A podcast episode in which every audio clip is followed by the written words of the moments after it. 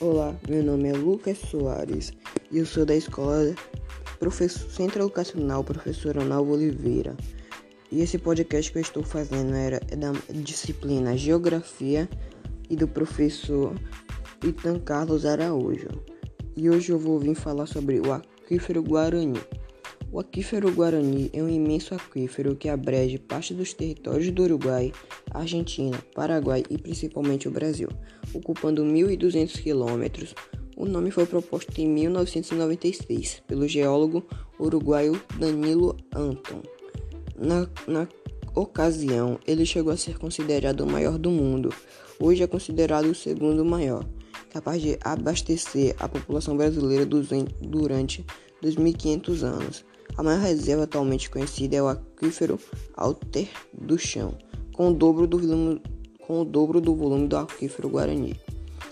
Estudos mais detalhados concluíram que o aquífero Guarani é menor do que os pesquisadores calculavam, e, sobretudo, com o volume e qualidade da água inferiores aos estimados inicialmente. Além disso, é descontínuo como na região de Ponta Grossa, no Paraná.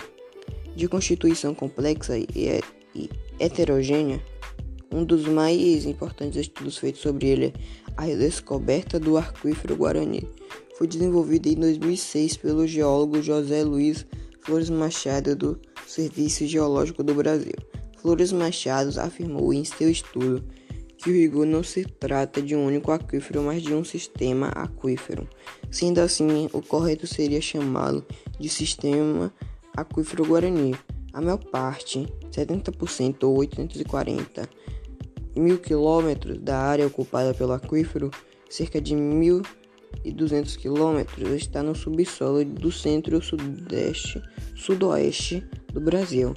O restante se distribui entre o nordeste da Argentina, entre 2.055 mil quilômetros noroeste do Uruguai, 58 mil quilômetros e sudeste do Paraguai, nas bacias do Rio Paraná e do Chaco Paraná.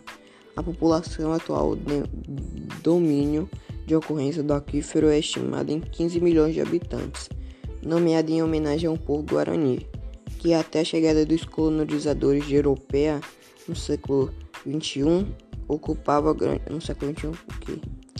No século um, no século 11, é, não, no século 16, ocupava grande parte do território do aquífero. Tem uma espessura média de 250 metros e volume de aproximadamente 45 mil quilômetros de profundidade máxima e por volta de 1.500 metros com a capacidade de, de recarregamento de aproximadamente 160 km ao ano por precipitação, é dito que esta, esta vasta reserva subterrânea pode fornecer água potável ao mundo por 200 anos devido a uma possível falta de água potável no planeta, que começaria em 20 anos. Este recurso natural está rapidamente sendo politizado, tornando-se o controle do aquífero Guarani cada vez mais controverso. Geologia do aquífero Guarani o aquífero Guarani consiste primeiramente de sedimentos arenosos que depositam por processos eólicos durante o período Triássico, aproximadamente 220 milhões de anos atrás. Foram retrabalhados pela ação química da água, pela temperatura e pela pressão, e se transformaram em uma rocha sedimentar, chamada arenito. Essa rocha é muito porosa e permeável e assim permite a acumulação de água no seu interior.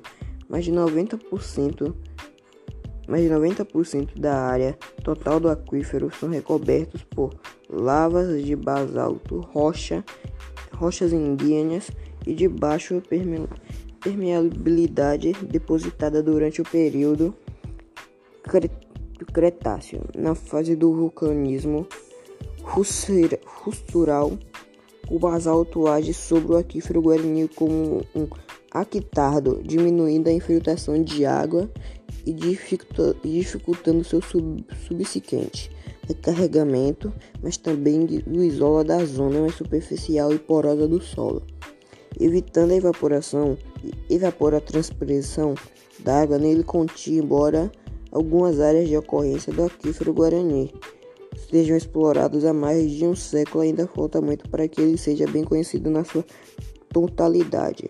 A pesquisa e o, monitoramento do aquífero para melhorar o gerenciamento de seus recursos são considerados importantes, uma vez que o crescimento da população em seu território é relativamente alto, aumentado o risco relacionado ao consumo e e a poluição. Muito obrigado para quem está vendo esse podcast. Não, muito obrigado não. Ainda tem mais um detalhe aqui que eu preciso falar. É, cadê?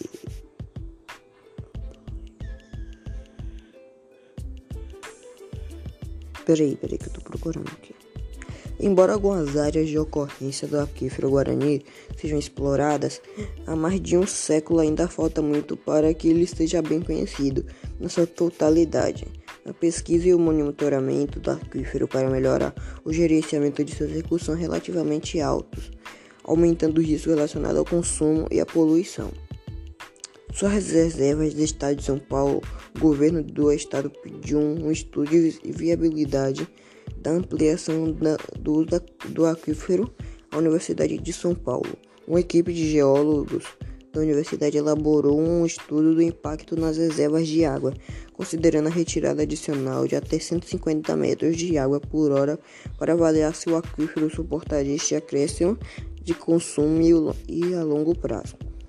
Considerando a estiagem com a precipitação pluviométrica normal, calcula-se que o aquífero suporta uma retirada total de até 1 metro por segundo ou 3.600 metros por hora. No Brasil, oito estados são abrigados pelo aquífero Guarani. São Paulo é onde sua potencialidade mais se aproxima daquele inicialmente. Divulga. A cidade de Ribeirão Preto é toda abastecida por água subterrânea extraída dele. Apesar disso, áreas de recarga do aquífero situadas naquela cidade, tais como a Lagoa do, Saib, do Saibro, estão submetidas a processos de poluição e descontaminação né, e contaminação. Notadamente, em razão do descarte inadequado de colchões, espumas, materiais eletrônicos e até carro na lagoa. O que eu tentei fazer no meu podcast era eu fazer um podcast junto com os erros e o que tudo que eu errar vai ter no meu podcast. Para perceber os meus erros e para ver se eu preciso melhorar alguma coisa. Muito obrigado.